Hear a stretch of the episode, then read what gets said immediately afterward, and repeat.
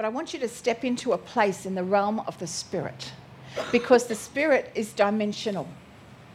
And there are places in the spirit. We know we're already seated in heavenly places, right? Yeah. So we're going to enter a place in the spirit where there will be freedom for you for finances. So, Father, right now we just come before you in the name of Jesus. And Father God, we thank you for the power of the Holy Spirit, the power of the blood of Jesus, the sacrifice of your Son that opens portals over us. We ask right now that a portal be opened over each and every one here, that as that portal is opened, revelation flows down, provision is released, that the portal opens up the barriers and barricades that have held your people back. Let the portals be opened, let the angels be released, let provision come in Jesus' name. In Jesus' name. So we step into that realm of the Spirit, right? We step in. Oh gosh, I love God, don't you? I love Him. Love the way He moves and who He is and what He does. So I want to talk just a, a fraction because I know you are anointed to prosper. You are anointed to prosper because you are in Christ. And everything Jesus is, that's who you are. That's who you are. You are in Christ. But in uh, James chapter 2, where he said, Wasn't Abraham our father justified by works when he offered Isaac his son on the altar? And there's something in that, and we call upon the name Jehovah Jireh. In Genesis 22, right? We call upon that name because his provision will be seen upon the mountain. But it's, it's more than just a name.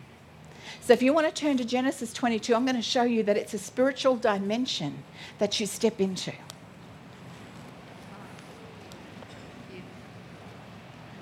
Genesis 22. And in verse 12, the Lord said to him, Don't lay your hand on the lad or do anything to him.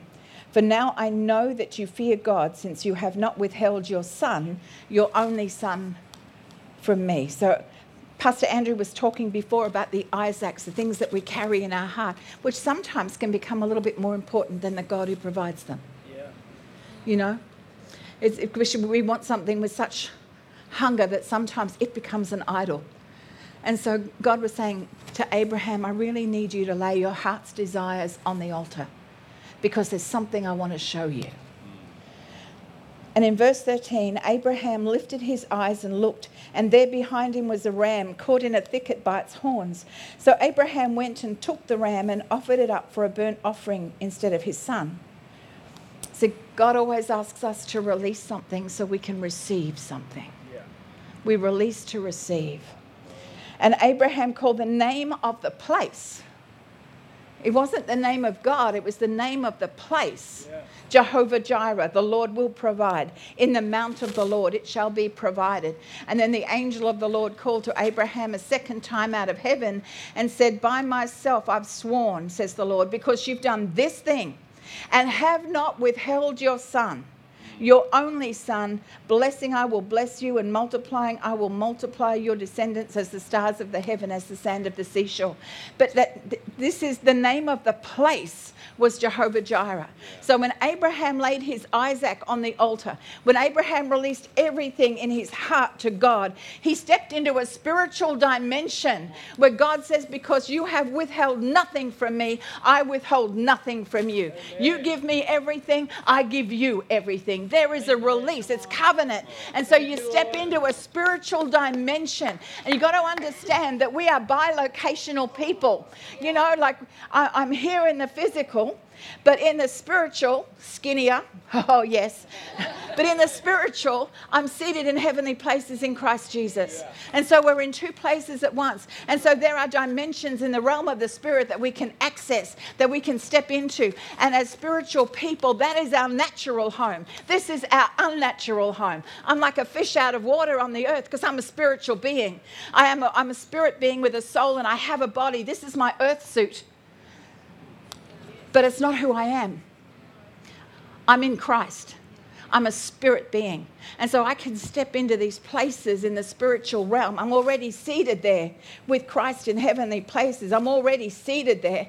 But I can step into that spiritual dimension of Jehovah Jireh, where the Lord's provision is seen upon the mount, where his provision is seen in my life because I've laid everything on the altar. And we hold nothing tightly. We hold nothing. We just, it's yours, Lord. Whatever you want, whatever you want, whenever you want it. I'm here as an offering. My life is an offering for you.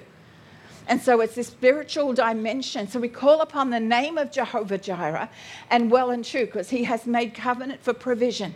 That's right. He's made covenant for provision. That's right. But it's also a spiritual dimension where you say, God, I hold nothing back. Yeah. Everything is yours. Thank you, Lord. And he says, I now release everything Yeah. to you. Covenant. So I love the word. So don't be frightened by these two notebooks. We'll be finished by tomorrow. but this one, this one is, is um, this is what I write about the tithe and offerings. And so all of these, all of these pages, these are all notes that I read something and think, oh, I want that. I am a glutton for the Word of God. I'm glutton for what He's got. And um, so, you know, I pay my tithes as an act of worship. And I pay my tithes um, and, and I'm given wisdom and revelation by the anointing of God. And one back here, back here somewhere.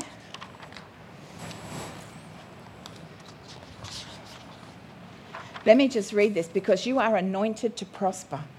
And it should be unnatural not to prosper, Yeah. right? It should be unnatural not to do that.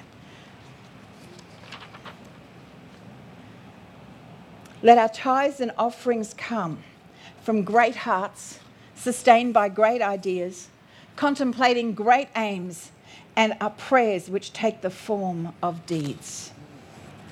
Let our tithes and our offerings be worship and sweet music in the heavens. But let it come from great hearts, sustained by great ideas, contemplating great aims.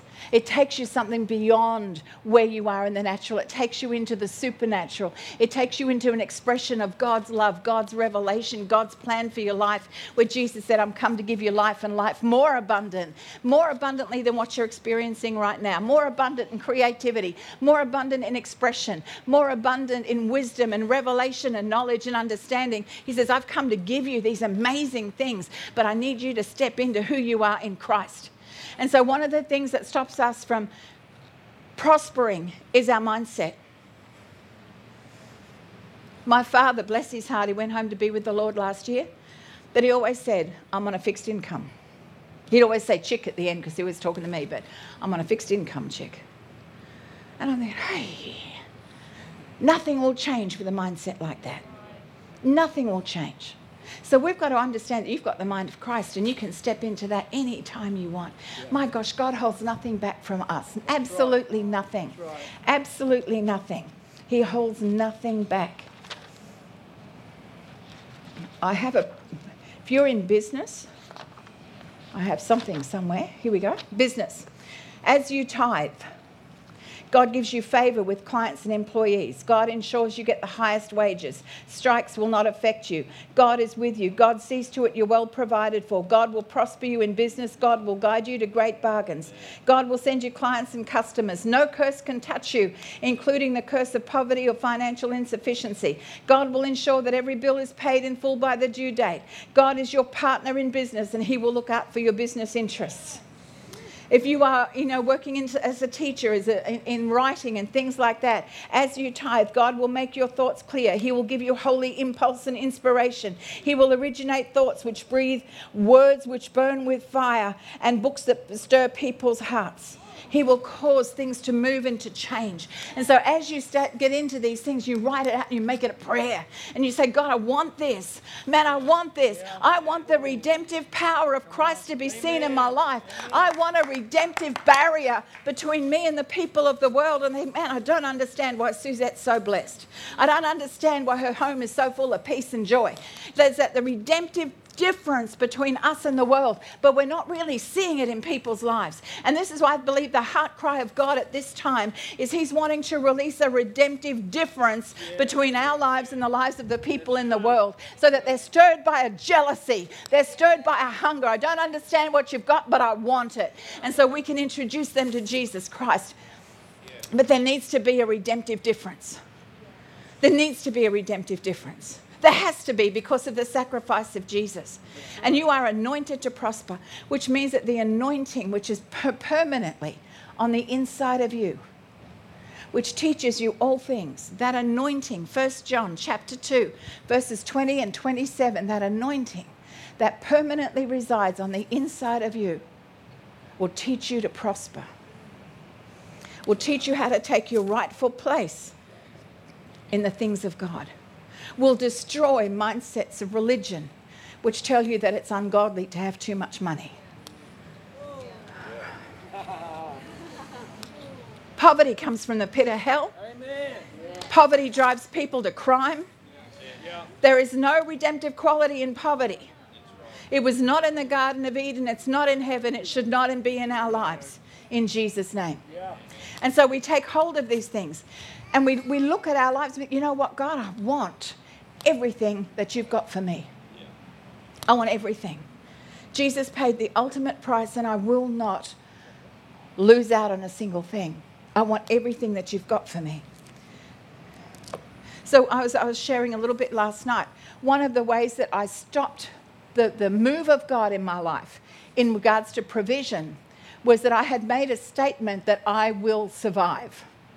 And being made in the image of God, my words carry power, my words carry life, my words actually frame the world that I live in. And so when I said I will survive, I placed that limit of survival upon my life.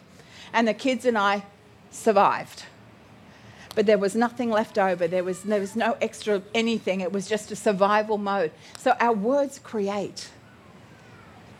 And we need to be so aware of what are you speaking over your life? What are the words that you speak when you sit down every month to pay your bills? Or you pay your rent or your mortgage?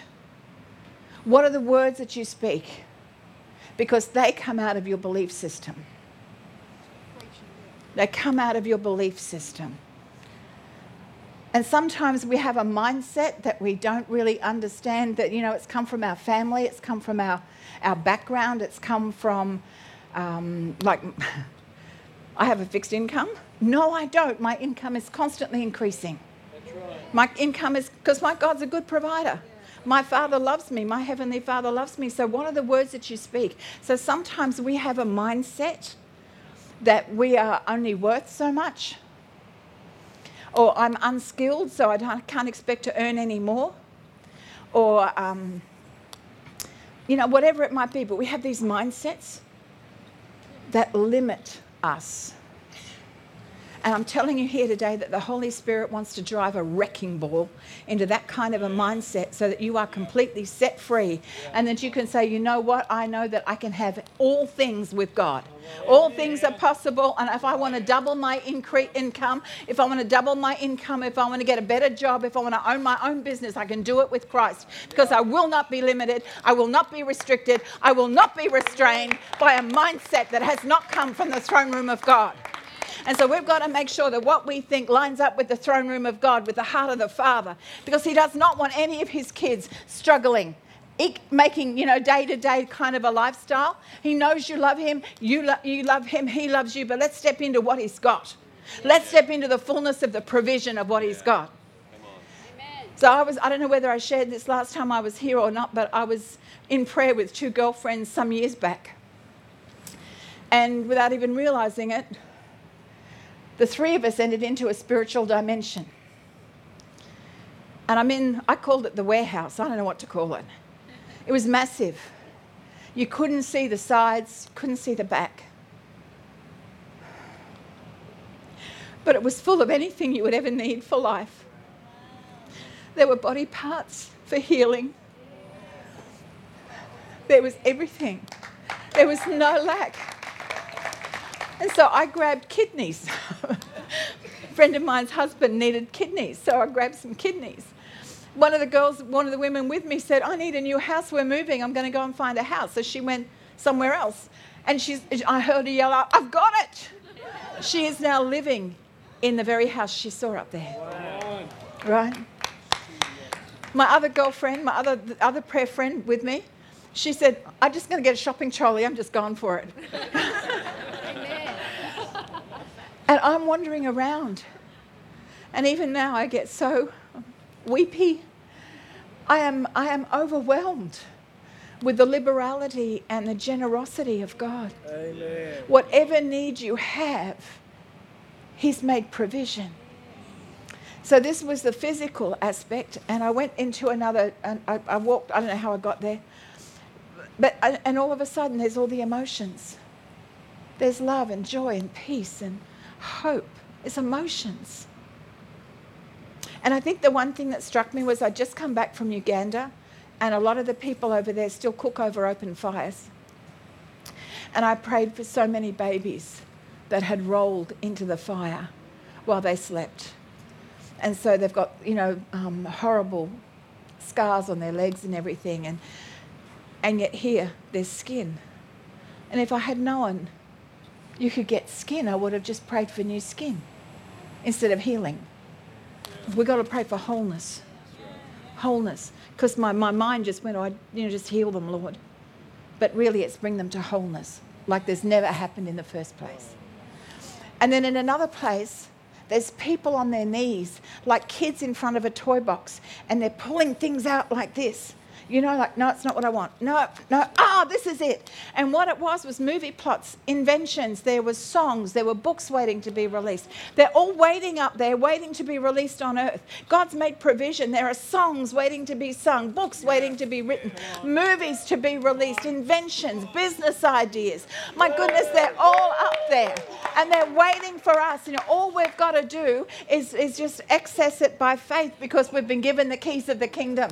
God says, I'm not holding holding anything back. You can take anything you want. And so it's just incredible. So as we're leaving, I've got the kidneys, my other girlfriend's got the house. I should have thought about that. and then the other one's got the shopping trolley because she's got three boys and she just wanted them set, you know, for life. And she yells out, How do I pay? And then she went, Jesus has paid for everything.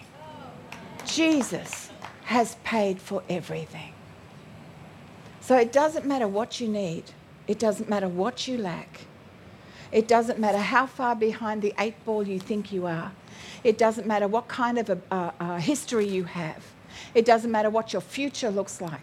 Jesus has paid the price for the ultimate of life's prosperity, for everything and anything that you need. And He holds nothing back because there's a place called Jehovah Jireh, a spiritual dimension that you can step into. And so you've got this prophecy in your heart. You know, you've had prophecies over you, people have spoken words over you, promises have been given to you, and you're thinking, man, when is this going to happen? Does anyone ever get like to prophecies? You're like, God, you know, I'm 66. Like, come on, we have not got a lot of time left. 30 good years, maybe. Come on, move it, you know. And so we've got these, these things that have been spoken over us, but it looks like in the natural, like, come on. So I tell you, you access the spiritual dimension. And you know how you access spiritual dimension? Prayer. Yeah. It's all it is, it's just prayer.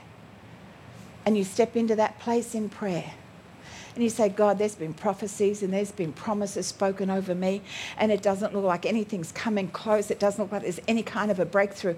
But right now, in the name of Jesus Christ, I put a demand on the Spirit of God. I put a demand on the Spirit. I make a demand upon the anointing, and I call it forth. And I say, Come to me now in Jesus' name. Come to me now in Jesus' name. Come to me now in Jesus' name.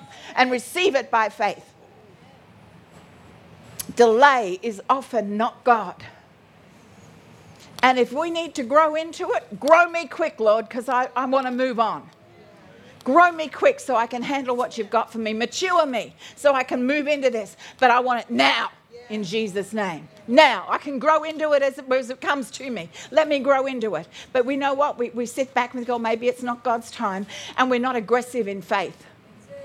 Not aggressive to go after the prophecies and the promises that have been given to you because we've been taught to sit back, not in this house, but the body of Christ has been taught to sit back and to wait upon God. And God's up there saying, Come on, guys, I've given you everything. Come on, I've given you an anointing to prosper. Come on, I've given you a freedom from debt. Come on, I've given you the blessing. Come on, guys. We've got angels hanging around, sort of like looking for something to do. I want to keep the angels so busy that they need to call for reinforcements. I got time to make up, you know. So we've got this, this anointing to prosper. But an anointing is no good unless it's activated. I've got an anointing to preach, but unless I actually preach, the anointing to preach is dormant. Right. And so sometimes in our lives, the anointing to prosper is dormant because we can't see how to get a better job. We can't see how to increase things. We can't see how to get out of debt. We can't see how to change the circumstances and the situations. And we can't see these things. And so the anointing to prosper is there and your faith is there, but you need it to come together and you need to make a demand in the realm of the spirit. And you need to say, you know what? I refuse to allow this to define who I am. I refuse to allow this to limit my life. I call forth now everything God's got for me and I'm stepping into it in Jesus' name. I call call down generational blessings. The generational blessings that have been stored in the heavens from my family, I call it down upon my life in Jesus' name. You know, we, we cannot accept the things of God are taken by people that are aggressive in faith, that they trust. It might not, I don't see how God's going to do it, but I trust. I don't see how things are going to change, but I trust. And so I'm not settling for where I am. I'm taking hold of everything that God's got for me. So in Genesis chapter 39, we have Joseph. And he, you know, had been given this amazing prophecy that he's going to be a ruler and brothers are going to bow down to him. And just like there's a contention over the prophecy. And he's taken um, hostage by his brothers, he's sold, he ends up on an auction block he's bought. He's in a country where um, it's a different God, it's a different religion, it's a different language, different customs. There's no network, there's no support, there's no friends, there's no family. He is totally isolated, totally taken out of his comfort home and translated into this place in Egypt. And then he's standing, the son of a rich man, a grandson of Abraham, or great grandson, and he is standing on an auction block. Yeah. Can you imagine what is going through him? What happened if one of us, taken from where we are, kidnapped, sold, standing on an auction block? Can you imagine what is going through him? The only thing he had in his life that was constant at that time was his relationship with God. It was his relationship with God. It wasn't the fact that he served God, it was the fact that he had a relationship with him. And this is what we have. And so, as a slave, it says here in Genesis chapter 39 talk about an anointing to prosper. It says in verse 2 that the Lord was with Joseph and he was a successful or prosperous man. And he was in the house of his master, the Egyptian. He's a slave. He had been sold. And I read that years ago and I thought, how can a slave prosper? You have no rights. You don't get a weekly wage. You are fed and housed, but you're told what to do, when to do it, how to get there. You have no, no rights at all. So, how could this man prosper? How could they even say, some translations say prosperous, others say successful? How could Joseph, a slave, prosper? There was an anointing to prosper, but how can you, in a situation where you have no funds, you can't speak the language or you're learning the language quickly, there's, there's nothing. Like, what do you, how, can, how does this happen? But the, the phrase the Lord was with is the key covenant relationship. The Lord was with him.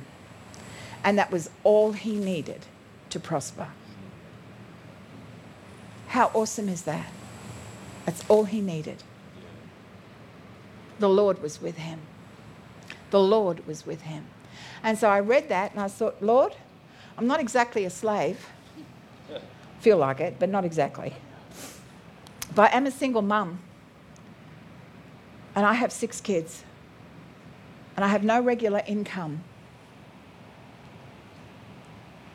And just as you were with Joseph, I ask you to be with me. Yeah. Just whatever kind of relationship that means, that's what I want. I ask you to be with me like you were with Joseph.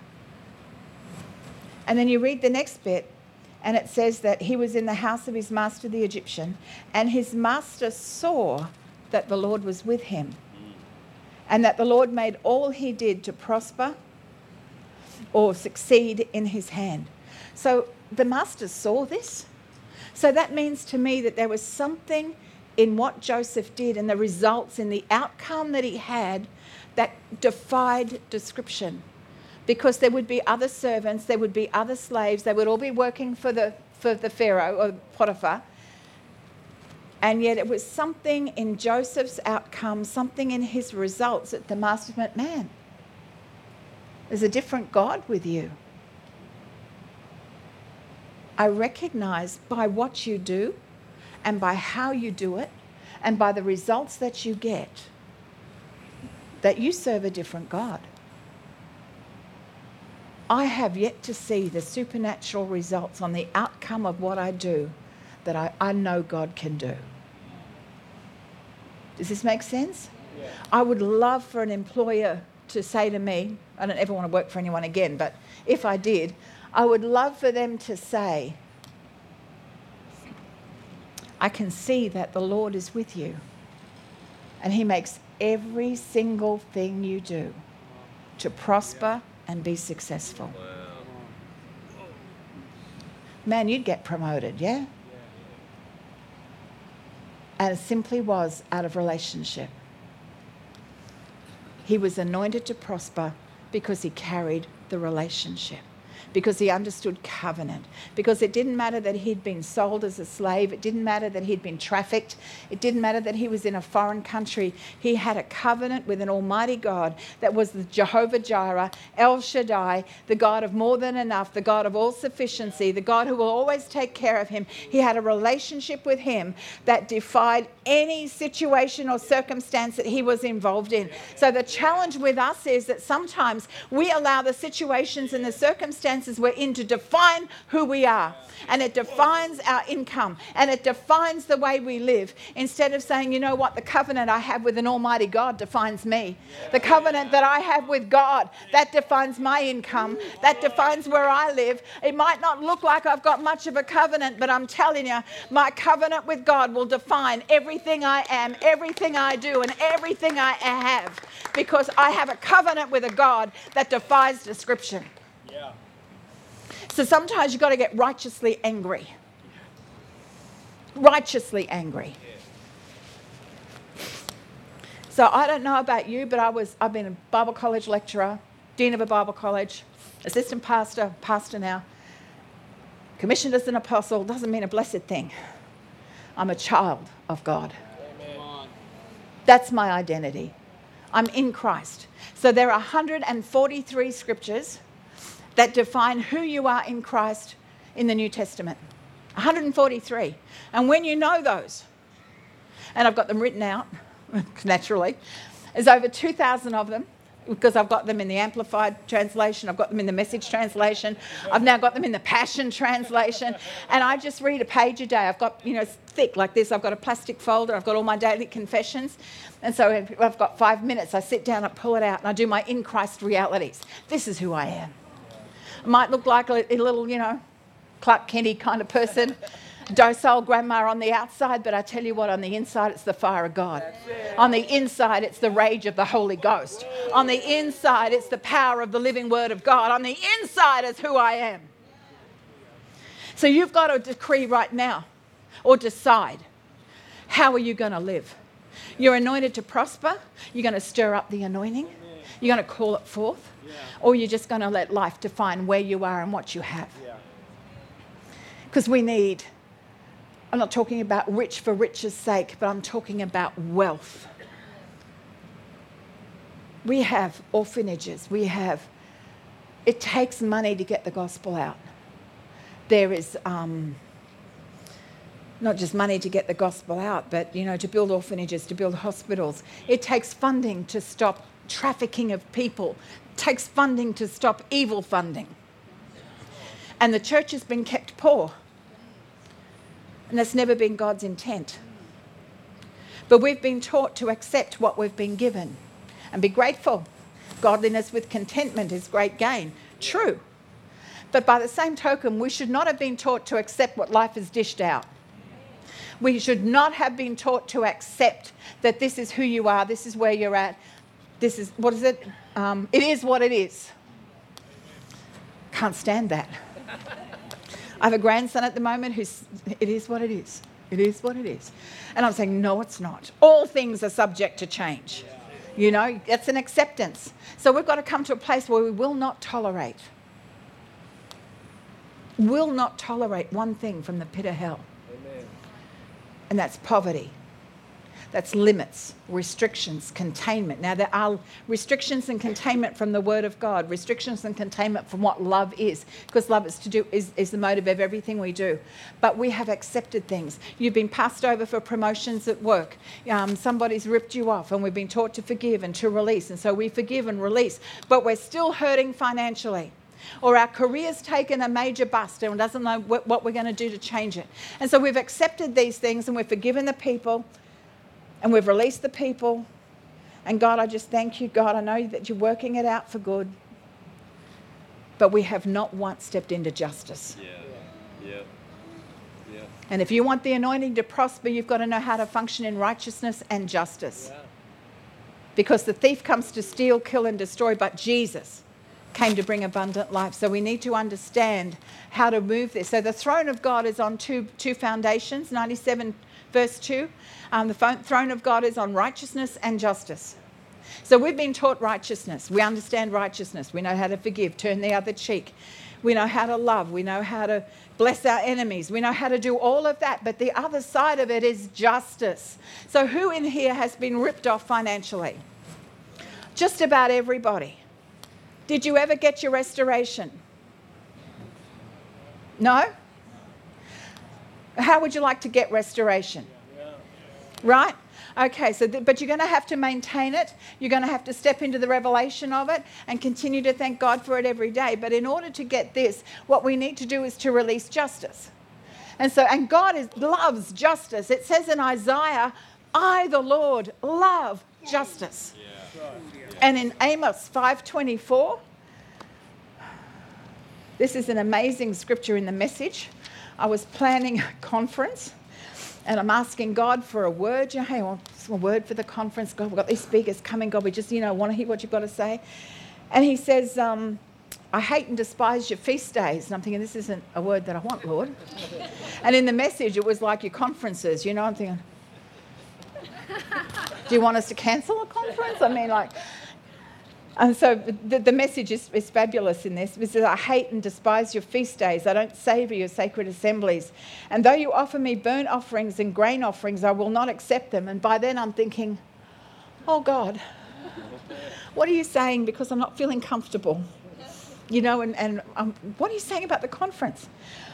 It says, Nor will I regard your fat and peace offerings. Take away from me the noise of your songs. I will not hear the melody of your stringed instruments. But let justice run down like water yeah. and righteousness like a mighty stream. Yeah. And so that's the throne of God. So, what's happened in the church is that we have established righteousness upon the earth, but we have not established justice. Mm. And so we're saying, God, let your kingdom come. God, let your will be done. And God is up there saying, Well, really want to work with you guys, but you need righteousness and justice because justice requires righteousness and righteousness requires justice in order to establish the throne of God.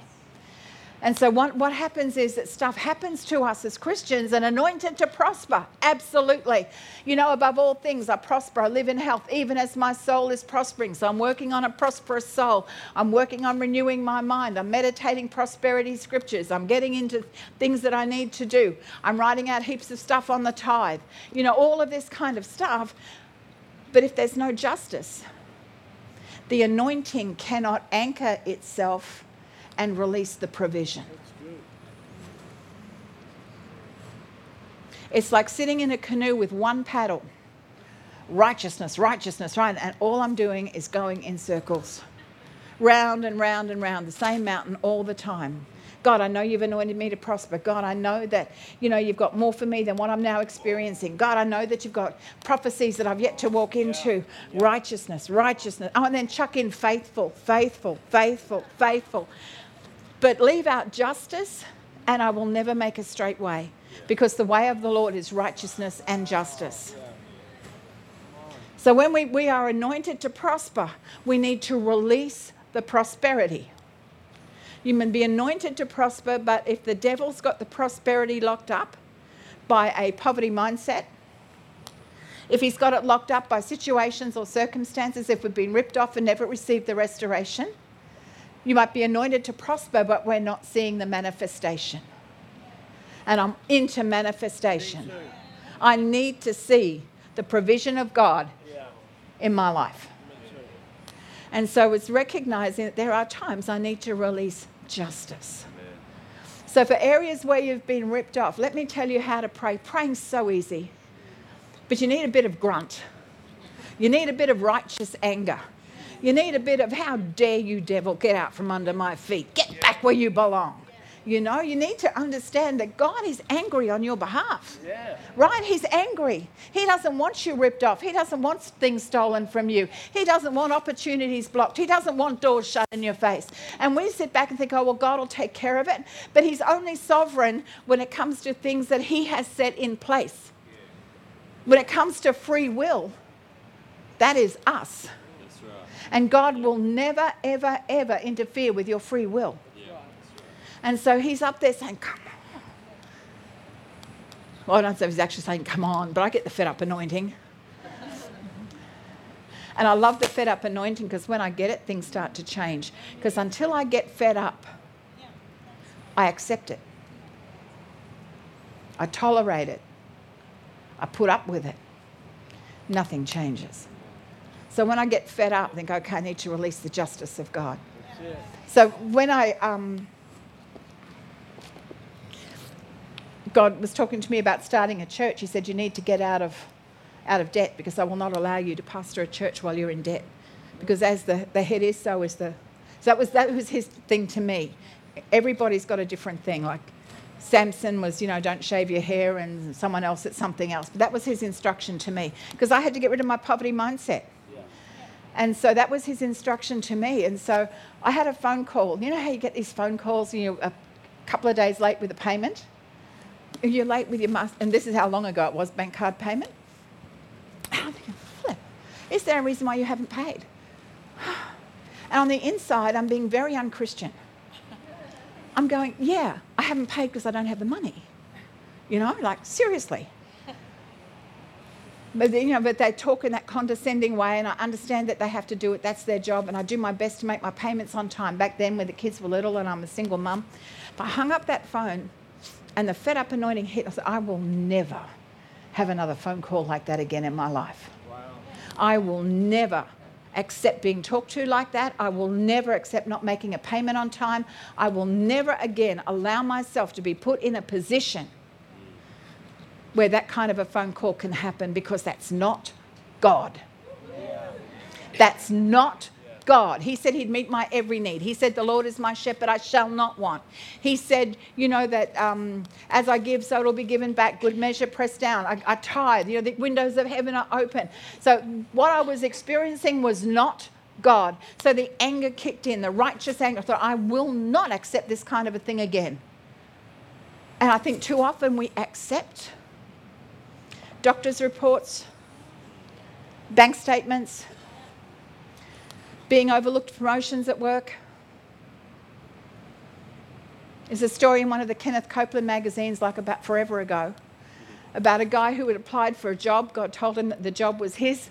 He applied for it, it was beyond his experience, but he knew that the hand of God was on him for this job. And so he went for the job, went for the interview, and got a letter saying that, sorry, but you've been rejected, we've chosen someone else. He wrote across it in big red letters, unacceptable, and sent it back to the company. got another phone call, got the job. See, but most of us would think, oh, well, I must not have heard God. Must not have heard God. And so we take a step back. Yeah. But whenever anything like that happens, let me tell you what you do you take a further step forward. You don't get pushed back. You belong to Jesus.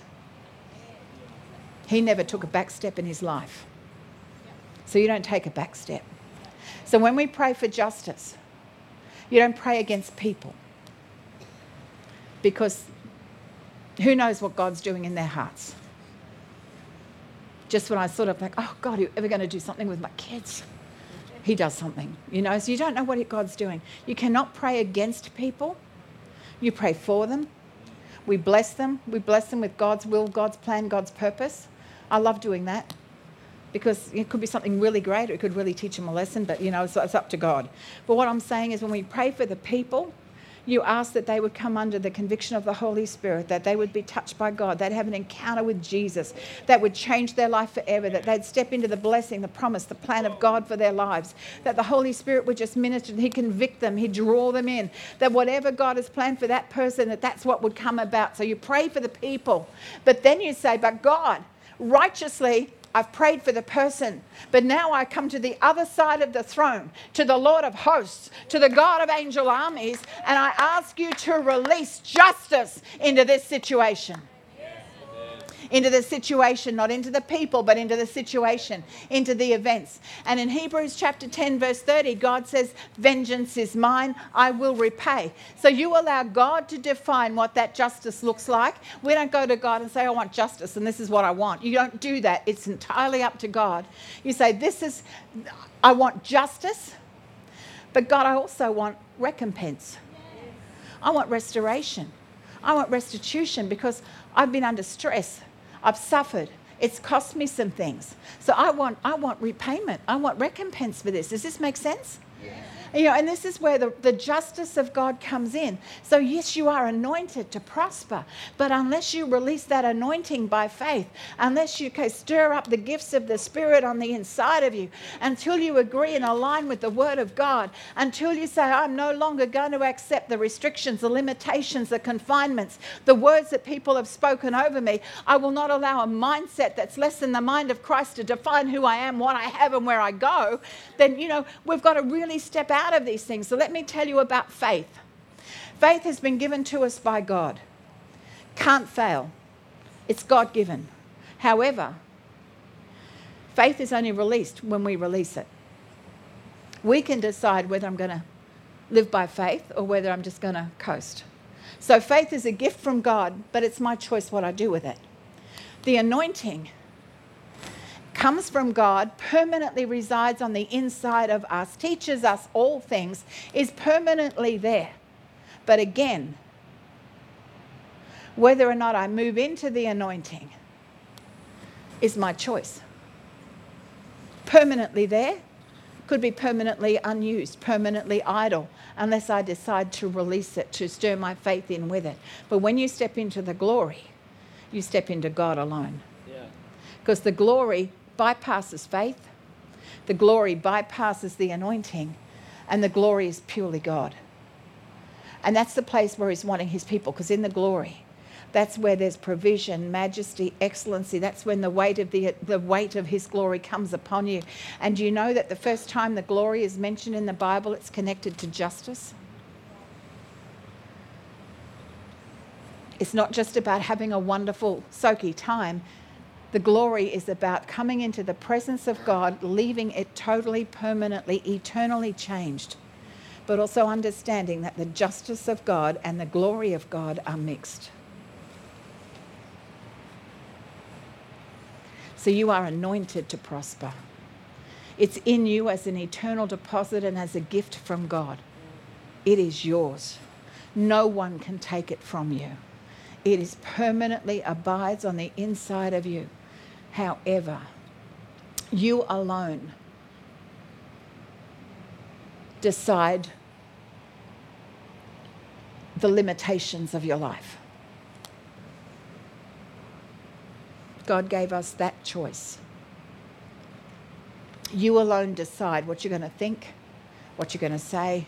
You alone decide what you're going to receive, release, if you're going to be angry about righteously angry, not other angry, righteous angry, but you alone decide whether the relationship that you have with God, the covenant that He's given you, if you're going to allow that to work in your life like Joseph, so that you get supernatural results, supernatural outcomes, so that there's change, so that people actually see that there is something in your life that goes beyond explanation.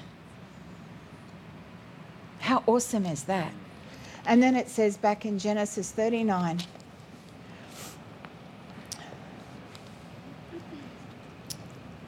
So when you when you have this anointing to prosper and you connect it with the, the covenant of God, what happens is that promotion comes. Because that's what happened to Joseph. He was promoted. He found favor in Pharaoh's in Potiphar's sight and served him. He was made overseer. Everything Potiphar had was put under his authority. It was put into his hand to do with as he pleased. And so, from the time that he was made overseer of his house and all that he had, that the Lord blessed the Egyptian's house for Joseph's sake. So, anytime you turn up at work, whether it's in business, whether it's here at this house, or wherever you go, you step in and you say, I release the blessing of God in this place because I'm here as a blessing. I release the blessing of God over my employer or over my business, personally, professionally. I release the blessing of God over everything I do. I send the blessing of God before me. I send the presence of God before me. Go before me and release the blessing of God and give me supernatural results. Amen. That the outcome of my work and everything I do goes beyond the natural so that the people that are around me and involved in my life are blessed simply because I'm with them. Yeah. Just as the Lord was with Joseph, Joseph was then with Potiphar, and what was on Joseph from the Lord then flowed over onto Potiphar. Blessed to be a blessing. Yeah.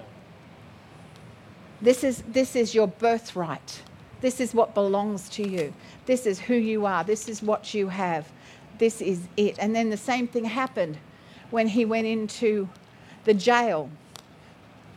The anointing to prosper was on him, the favor of God came, promotion came, and things were released. And in 1 Samuel chapter 10,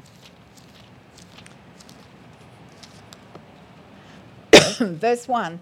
This is where Saul was anointed as a king. See, each and every one of you, you're anointed as children of the Most High God. You are anointed with gifts, talents, and abilities. You are anointed for the call of God upon your life. You are anointed for prosperity. You're anointed to live in divine health.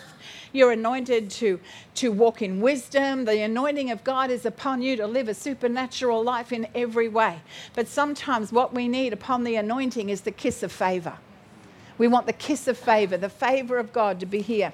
So when Saul was anointed king in 1 Samuel chapter 10, verse 1, Samuel took a flask of oil and poured it on his head. Well, we don't need any oil. Well, I have had oil poured on my head, but I've got the oil of the Holy Ghost on the inside, right? So we've got the oil. And he kissed him. Sometimes we just need the kiss of favor to know that God favors you above anyone else. God favors you at work. God favors you financially. God favors you with wisdom. God favors you. And so we ask, Lord, would you please kiss my life with your favor? Amen. Father, we come before you and we ask you to kiss our lives with your favor.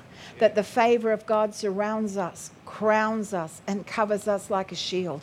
That the favor of God causes us to stand as strong as a mountain. That the favor of God goes before us and causes people and authorities and even red tape to be changed and to move out of the way so that the, the expansion of the kingdom and the blessing of God upon my life might be changed. Father, let the favor of God do its work. Let the favor of God affect everything I'm involved in. Let the favor of God change government's minds, you know, like council re- legislations, whatever it might be. Let the favor of God, let the favor of God, the goodwill of God, the pleasure of God be upon my life in reality and in power, that things will change, that people will see that I live for an amazing God, that I serve an amazing Jesus Christ, that the power of the Holy Spirit, the spirit of excellence, excellence in what we do, a spirit of excellence and wisdom, it flows through my life simply because I have a covenant with you and you've anointed me to prosper. And so I'm prospering in health, I'm prospering in wisdom, I'm prospering financially, I'm prospering in owning property, I'm I'm prospering in gathering together resources, connections, divine appointments. I'm prospering because in every area of life because of the power of the anointing, the gift of faith, and the kiss of favor upon my life. So, Lord of hosts, we come before you. And each and every one of us in different areas have been ripped off. Things have been stolen from us, things have been lost from us, things have been destroyed in our lives. but we remind you of your word that Jesus Christ yeah. came to give us life and life more abundantly. And Father, we stand before you in righteousness and declare that the blood of Jesus speaks on our behalf. And we come before your throne boldly. But now we step into the presence of the Lord of hosts, the God of angel armies. And we ask you to release justice into every situation and circumstance where we have lost, been stolen from, or things have been destroyed. Let the justice of God, the recompense of God, be released into those situations and circumstances now in Jesus' name. But we pray for the people involved that they would be blessed, that they would be prospered, that they'd be placed in your hands, that your will, your way would be outworked in their lives. We bless the people but we release justice. The justice of God, divine justice, into every situation and circumstance. That, Lord, there would be a redress, a readdressing of situations. That restoration would pour forth. That lost opportunities would be reopened. That closed doors would be opened. That favor would be released. And that we would walk not just in the anointing to prosper, but in the manifestation of it. In Jesus' name, amen.